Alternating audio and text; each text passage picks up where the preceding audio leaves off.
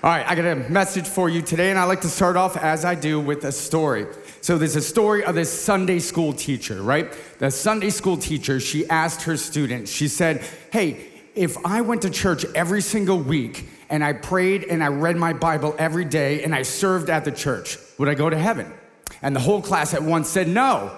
And she said, Okay, well, what if I gave away all my money? I sold my house, I sold my car, and I gave everything that I owned to the poor. Would I then go to heaven? The whole class said no. And so she said finally, Well, what if I did my best to try to obey the Ten Commandments? I worship and I praise God all day, every day. Then would I go to heaven? And again, the whole class said no. So she thought to herself, well, this is good. I've done a good job giving the gospel to my class. And then she asked the class, well, then tell me, how do I get to heaven?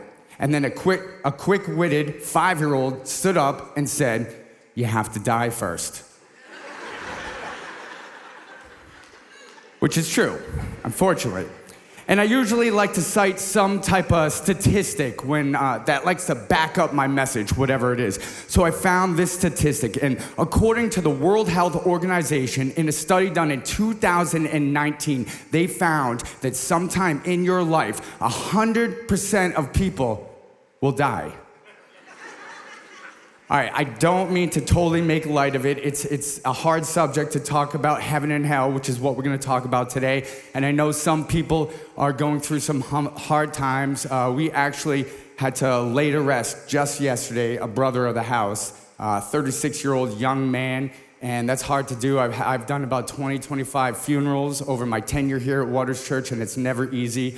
Uh, the good news about that funeral yesterday is he is a believer, and I know where he is, and his family knows where he is. So that's what we're talking about today. The message today is Am I going to heaven? Because if heaven or hell are real, which I believe they are, then it's really important that we know where we're going. Um, I believe that God's word tells us that many more people are going to go to hell than to heaven. The fact that there's a highway to hell and a stairway to heaven should tell us about the traffic to both of those places. All right, that's it for jokes, I swear. But Jesus says, in his words, enter by the narrow gate, for the gate is wide and easy that leads to destruction, and those who enter it are many. For the gate is narrow and the way is hard for those that lead to life, and those that find it are few. Today, I want to find out who those few are, and hopefully, by the glory of God, add to that number. Okay, so I do have some real stats for you. Uh, we know that the gate is wide that leads to destruction because there's only one way through the narrow gate, which is Jesus Christ.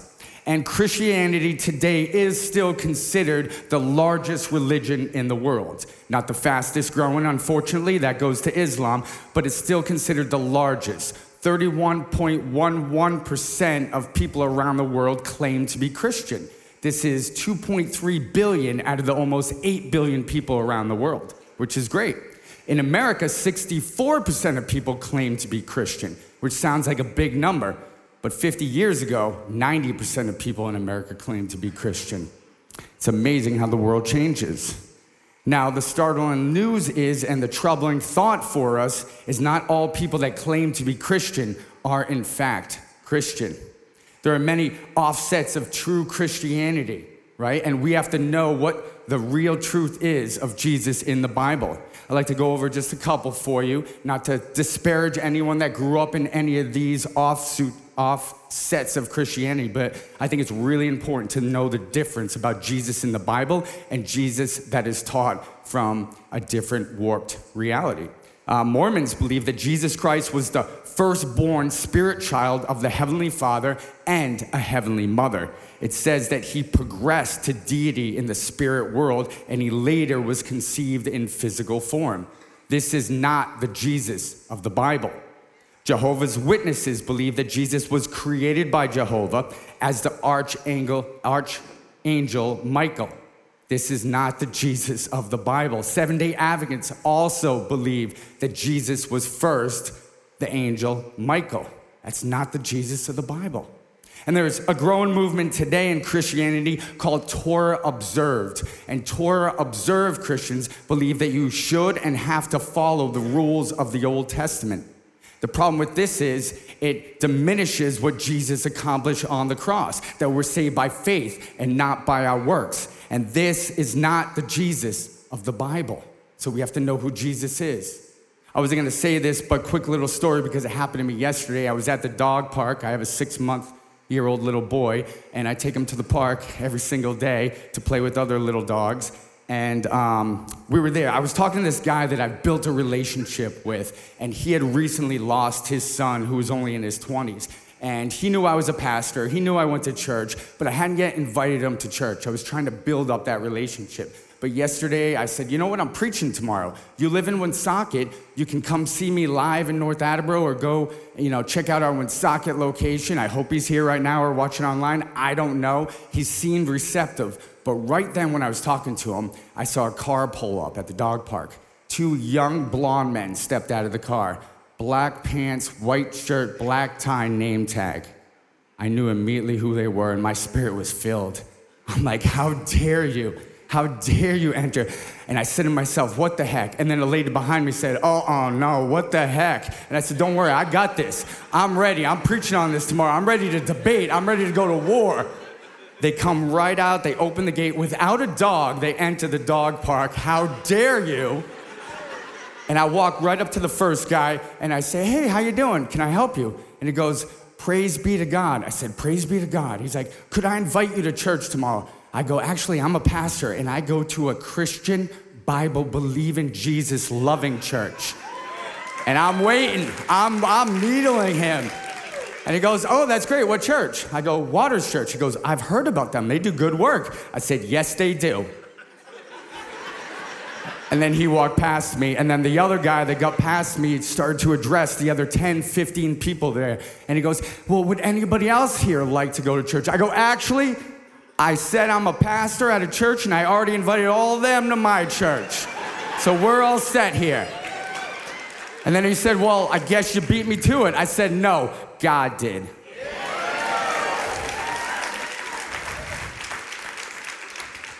And Jesus warns us of this. He warns us of false preachers, right? In Matthew 7, he says, Beware of false prophets who come in sheep's clothing, but inwardly are ravenous wolves. You will recognize them by their fruits. Look, if heaven or hell are real and this book is true, which I believe they are, and it is, then it is so important that we know who the real Jesus is. C.S. Lewis, he told a story uh, about a wise barnacle. What's a barnacle, you ask? Well, a barnacle is a crustacean that lives at the bottom of the sea. It's attached to a rock, lives in a shell. Well, as the story goes, the barnacle was sitting at the bottom of the sea and he was speculating on the nature of man. He looked up and he saw a man and he said, Man has no shell, man is not surrounded by water, and man is not attached to any rock. So, this wise barnacle called all his little barnacle disciples around him and started to expound on his thoughts on the nature of man. He said, Look, man has no shell. He must be a formless, shapeless blob.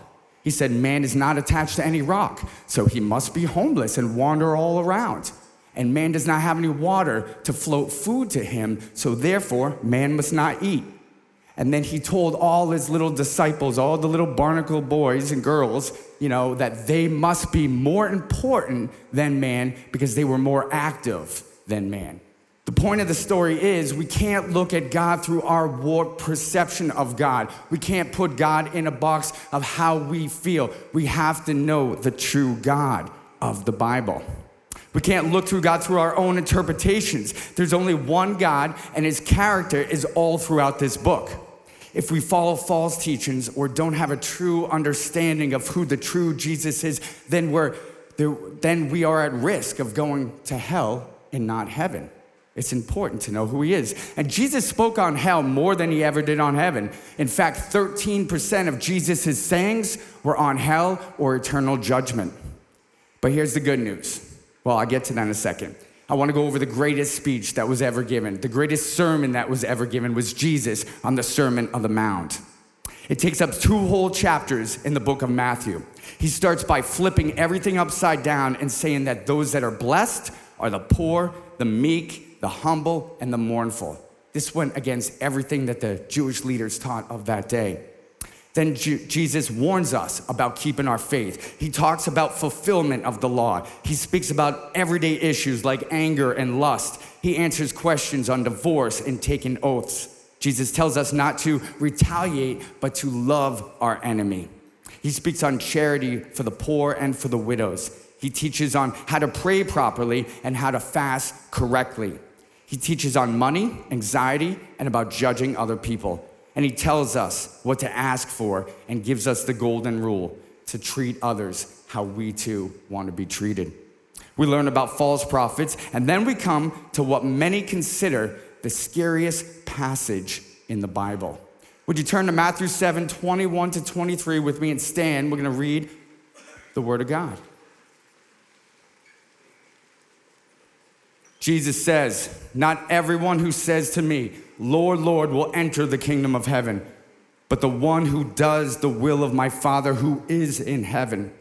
On that day, many will say to me, Lord, Lord, did we not prophesy in your name and cast out demons in your name and do mighty works in your name? And then will I declare to them, I never knew you. Depart from me, you workers of lawlessness. Let's pray. Father God, I thank you for the people that are here, watching online, or watching at any of our locations. I pray that you open up our ears, our minds, and our hearts to receive your word here today. I pray that you help me get out of the way, that you add to my mind, my mouth, whatever you want me to say, and you take out anything you don't want me to say. But I pray above all that we see and experience Jesus. In his mighty name we pray. And everyone said, Please have a seat. So here's the thing why this is considered one of the scariest passages in the Bible. Jesus is not talking to Buddhists. He's not talking to Muslims. He's not talking to atheists. He's not talking to New Ages. He's talking to people that profess to know Christ. That's a scary thing. And you might wonder, well, how? How could they cast out demons and perform miracles in the name of Christ if they don't know Christ? Well, there's examples of that in the Bible. Saul, the king that walked away from God, was used by God to prophesy. There are many pagans that were used by God to prophesy. God even used a donkey to perform miracles. But how about something a little closer to home? Matthew 10 says Jesus sent out the 12 apostles with these instructions Go and announce to them that the kingdom of heaven is near. Heal the sick, raise the dead, cure those with leprosy, and cast out demons. Who were the 12? All 12 disciples, including Judas. Judas could cast out demons. Judas could heal the sick. Judas that stole money from the ministry. Judas that would betray Jesus unto death. How is that even possible? Well, I think the better question is by whose power were they healed? Right? Did Judas lose his salvation? Did he never believe in Christ? Or did it not matter who had the power to heal or the one who gave them the power? You see, those people that come to Jesus in the last day and say that they cast out demons, that they prophesize, that they perform mighty works, they're going about it all wrong. They're coming to God and saying, Look what we did. What they should have said is, Lord, by your Holy Spirit and by your power, did we not perform mighty works for your kingdom and to further your kingdom? But no, they were pointing out to God what they did and saying, by our good works, we deserve to be in heaven. This is what so many branches of Christianity do today, relying on their works and not the work of God. It doesn't matter what we do, it matters what He has already done. John 11 says, I am the resurrection and the life. Whoever believes in me, though he die, yet shall live. And everyone who lives and believes in me shall not die. It is the work of Christ unto salvation, not our work as man. All right, so I'm finally gonna get to the notes now. If you'd pull out your notes, and please take notes, because I got a couple things I'd really like you to pull from this. And I'm gonna give you one heads up. All the notes are on the front page leave the uh, back page blank for now. Just don't touch it. You'll know why in a few minutes. All right, so I want to go over the two things because I believe there are two qualifiers in this text, in our main text, for going to heaven, because that's what I want you guys to know today. Are you going to heaven? Two qualifiers Jesus gives us. What is the will of the Father, and who is known by Jesus? Right? He says, "Do the will of the Father and get away from you. I, get away from me. I never knew from knew you." So, what is the will of the Father? I believe it happens in three stages. So, write this down. Stage one: the will of the Father is to believe in Jesus as the Christ. It's to believe in Jesus as the Christ. I see some of you taking notes. I'm only disappointed with a couple of you. If you don't have paper notes, you can go to waterschurch.guide and fill the blanks in there watching online. All right, so the will of God is to believe in Jesus as the Christ. This is where it starts. This is where faith begins, right? We start by believing in the true Jesus of the Bible, not a Jesus that we're necessarily comfortable with. It says in John 6 28, then they said to him, What, what, what must we do to be doing the works of God? Jesus answered them, This is the work of God, that you believe in him who he sent, that you believe in Jesus as the Christ. The work of God that we're supposed to accomplish is believing in Jesus. Number two, what is the will of the God? What is the will of God? I had too much coffee today, sorry. The will of God is to grow in Christ. First, you come to know and believe in Christ, but it doesn't stop there, right? We don't instantly go to heaven right there and then. No, we have work to do, and part of our work is to grow in Christ. Second Peter says in 5 7, and this is the outline of how you grow in Christ. You want to know how to grow in Christ? Read this scripture every day and see where you land in it. Make every effort to sublet your faith in virtue, and virtue with knowledge, and knowledge with self control, and self control with steadfastness, and steadfastness with godliness, and godliness with brotherly affection, and brotherly affection with love. This is the roadmap of how we grow in Christ, the ultimate goal, having that true brotherly affection for our fellow believers. Jesus said, You'll know them by your love for one another and our love for God. And Second Peter says, But grow in grace and knowledge of our Lord and Savior Jesus Christ. To him be the glory, both now and on the day of eternity. Amen. I'm not just talking about coming to church, not just talking about serving and doing good deeds, but growing in him. I wonder how many people hearing this, watching online, watching it on YouTube, or hearing this building will say, Lord, Lord, did we not attend Waters Church every single weekend? Did I not serve in the cafe every single weekend? Look, those are good things, but that doesn't get you to heaven. Getting you into heaven is believing in Christ, growing in Christ, and then part three, stage three, that you become Christ like. First, you believe, then you grow, then you become Christ like. This is the ultimate goal. This should be an ongoing goal. This should, should be our life goal. Romans 8 29 says, For those whom he foreknew, he predestined to be conformed to the image of his son. Conformed means to be like, to be conformed, to be like Jesus. That is our goal. That is what God wants to do with you.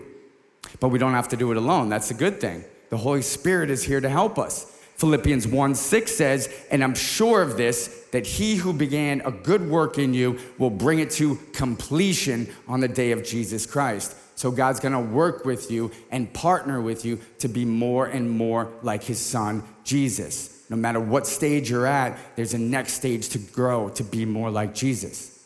But what is Jesus like? Look, the Holy Spirit's gonna help us, but we can't do it if we don't know what Jesus is like. Well, I've got seven attributes for you of the character of Jesus. And you can put those up. Again, I didn't put these in your notes. You can write them down, but if you write them down, keep it on the front page, please. So the first one's wisdom. Jesus was filled with wisdom. You want to be filled with wisdom? Read Proverbs. God's wisdom is in his book for you. Read Proverbs every day. You'll be more and more like Christ as you fill yourself with God's wisdom. Jesus was all filled with uh, knowledge knowledge of the Father, knowledge of the human heart, knowledge of sin. We too need to be filled with the knowledge of God. You want to be filled with the knowledge of God? Read this book. I'm going to hammer this home. Read this book. Number three, patience. Ooh, this one's hard for a lot of us. Having patience with people. Well, God has patience with you. Jesus had patience with you. Jesus has patience with me. When I fall, when I sin, He stands there, waits, and helps me back up. He had patience for me for 30 something years before I came to know him as Lord and Savior. He has patience with you, and he loved you before you were even saved. Charity. Jesus was filled with charity. He healed the poor. He blessed the widows, the mournful. He had charity for the human, the human condition, the human heart. And one thing I do love about this church is the charity that we show and have for other people. Today, we're going to the Providence Rescue Mission where a small group's gonna go preach the Word of God and they're gonna minister to and feed the homeless and the poor in Cranston, Rhode Island. We wanna see more and more of that here at Waters Church, not just going to that mission, but helping the people in, in the community, all right? Number five is humility. Jesus, God in the flesh, humbled himself to come down to be a servant to all. Not to be served, he says, but to be a servant to all. Right? We need to count others more important than ourselves. This is why we serve at the church or in our communities, because we count others more important than ourselves, and we get that from the character of Jesus. Number six is obedience. Jesus was obedient, obedient to the point of death.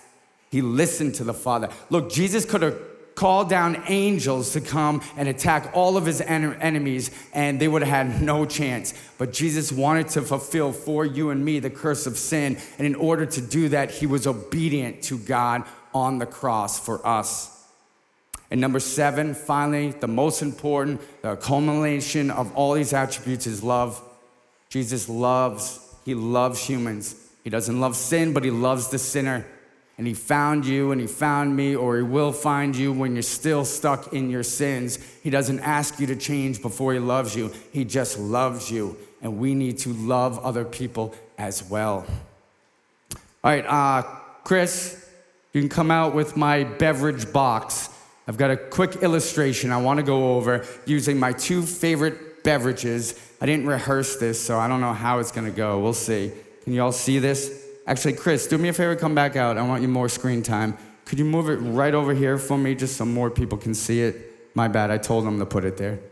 Thank you so much. Chris Lane, everybody. All right, so I've got two of my favorite beverages, breakfast beverages right here. One is gonna represent a false Christianity, a false believer, and the other is going to represent true Christianity and a true believer. So let's see how this goes. I don't know, maybe you'll hate it. But coffee. Everyone loves coffee. Everyone loves coffee. This guy's amen over here, all right. It's not scripture, it's just coffee. Calm down. Mm. Oh, that's good. A little cold, but it's good. See, the thing about coffee is you can have it your way. No, this isn't a Burger King commercial.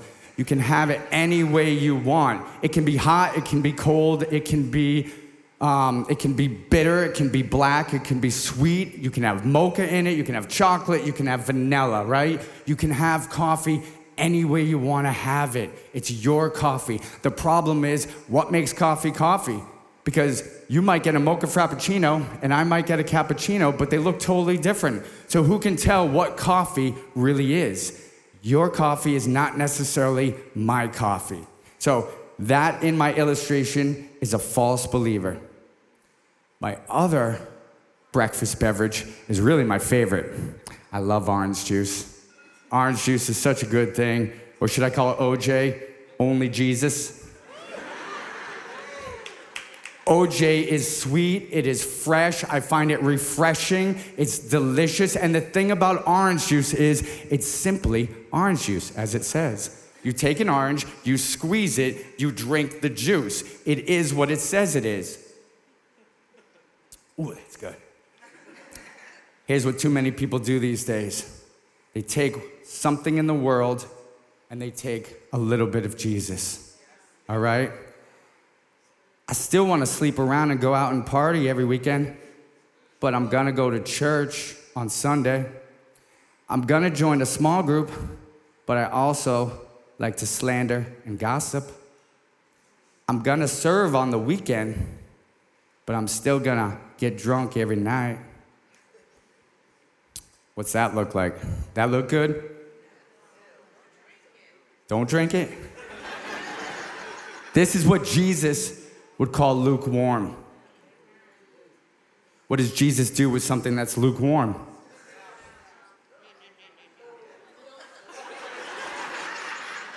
All right, Chris, you can come and get these beverages. That's all I have to do with that. Thank you very much. Whew. That was gross. Thank you. So I had this guy in my office a couple months ago, and he came into me and he told me, You know, I feel so blessed to have a beautiful Christian wife. And I said, You are blessed. So am I. Thank you very much. And he said, He's really gotten a lot closer with him in the few years that they've been married. The problem was he didn't feel close to God.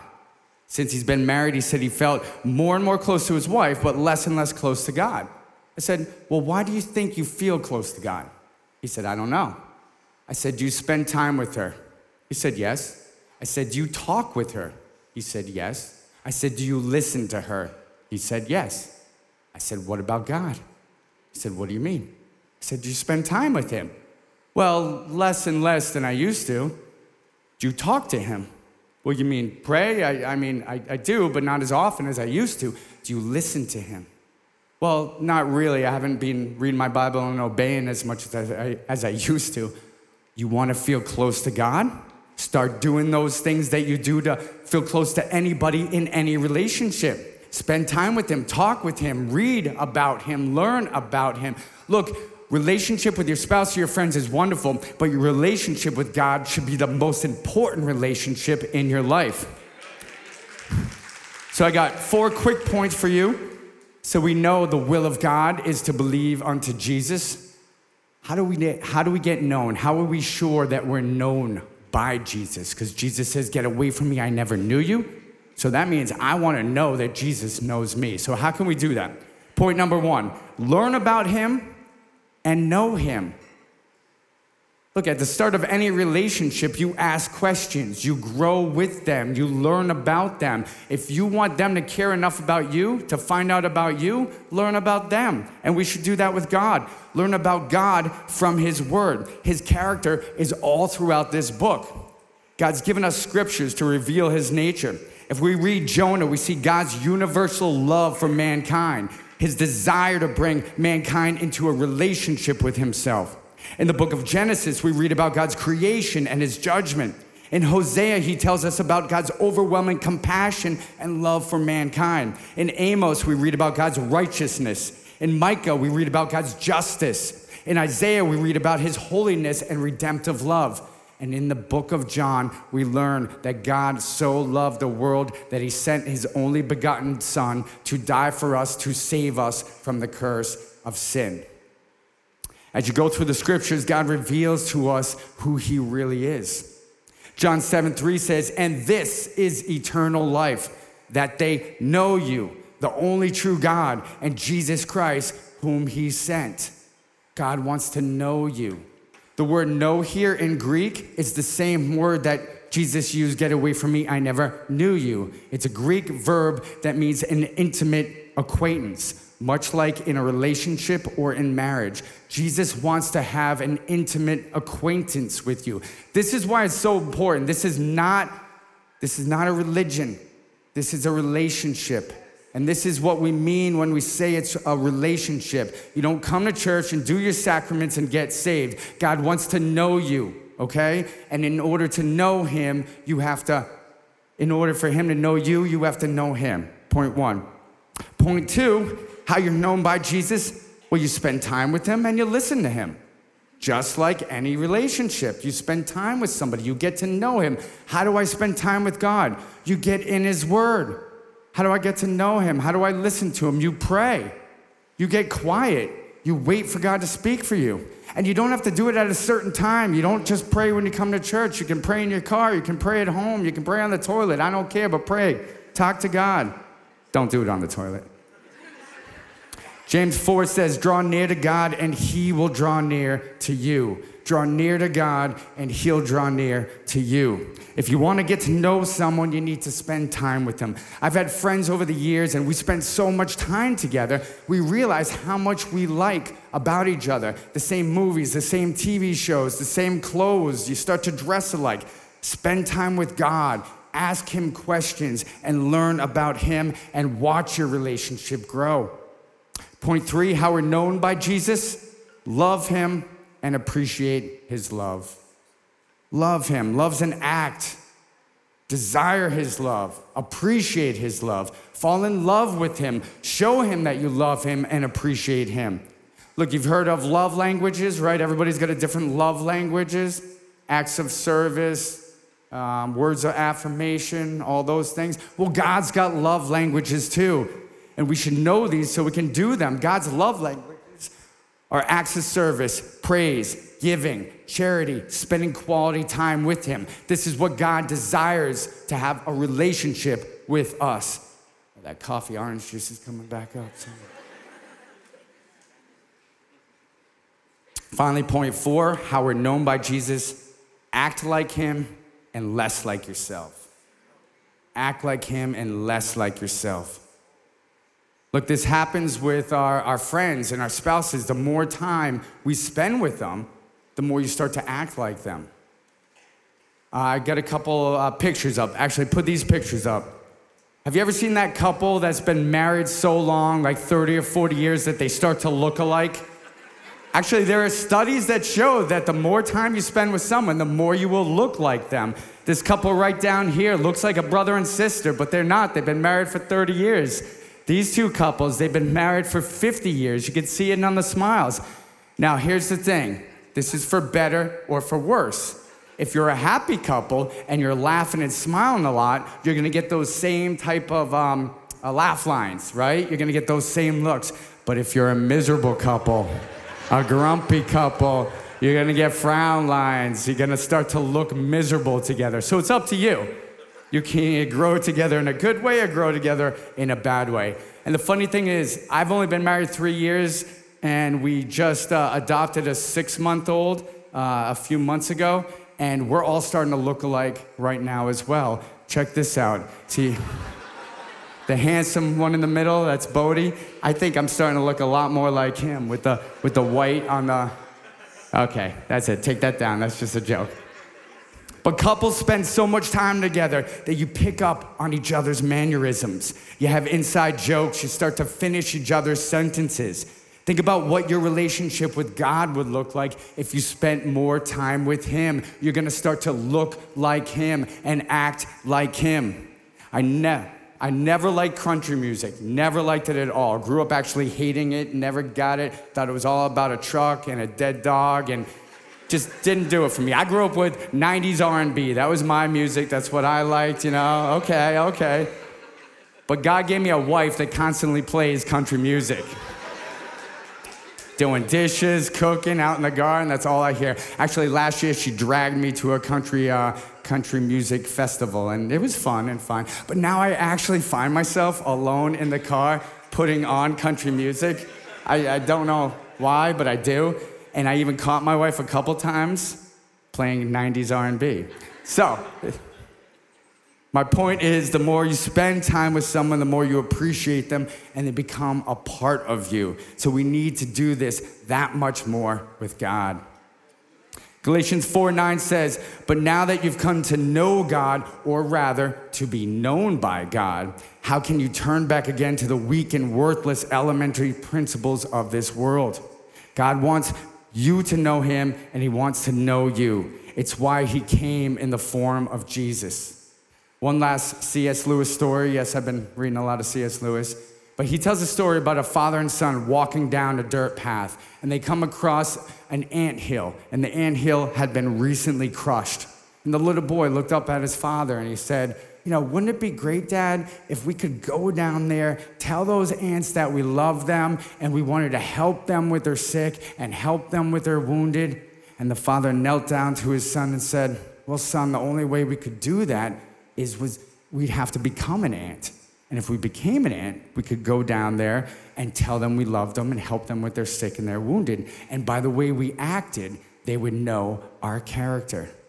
This is what God had to do so that we could be known by Him and know Him. He had to come down in the form of Jesus Christ so that we could accept His love and He could die for us. Look, heaven and hell are real. And we all have a choice to choose heaven over hell.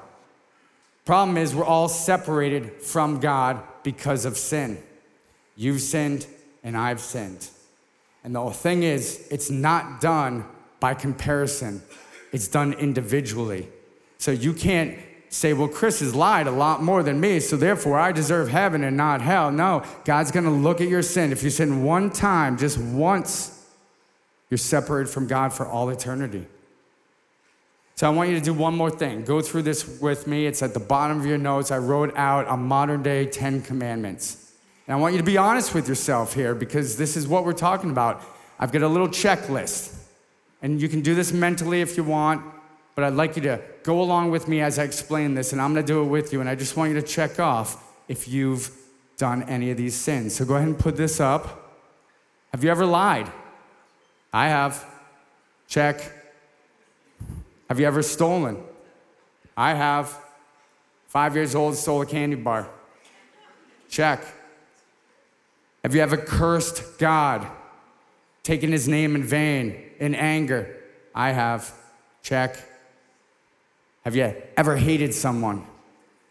God says, if you even hate someone in your heart, you've committed murder. I have. Check.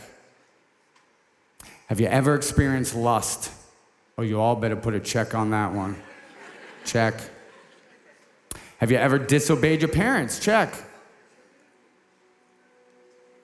Have you ever practiced another religion? Maybe you haven't, but I have. Check. Hey, have you ever skipped church for, says a few weekends, even one week? Because it says to honor the Sabbath. I've skipped church and I work here. Check. Have you ever trusted in another power than yourself? even yourself, another, another power but God. Check. And have you ever wanted something that a friend had? Bible says do not covet. Check. Again, how's your checklist look? Because this is what God sees. He sees your sins that you've committed, and this is what keeps you from heaven. And no one no one can save themselves. I want you to do one more thing before you guys get up, one more exercise. Take that piece of paper that you just did the check marks. I want to hold it up in front of you in your face. Everybody just hold that up that did it, then I'll know who's going to heaven. Okay, good. These are your sins before God. Now turn that page over. What do you see? A blank sheet. Nothing. When you come to Christ, when you're known by Christ, this is what God sees. Your sins have been washed away. He sees them no more. You are clothed in the righteousness of Jesus Christ. This is why we need Jesus.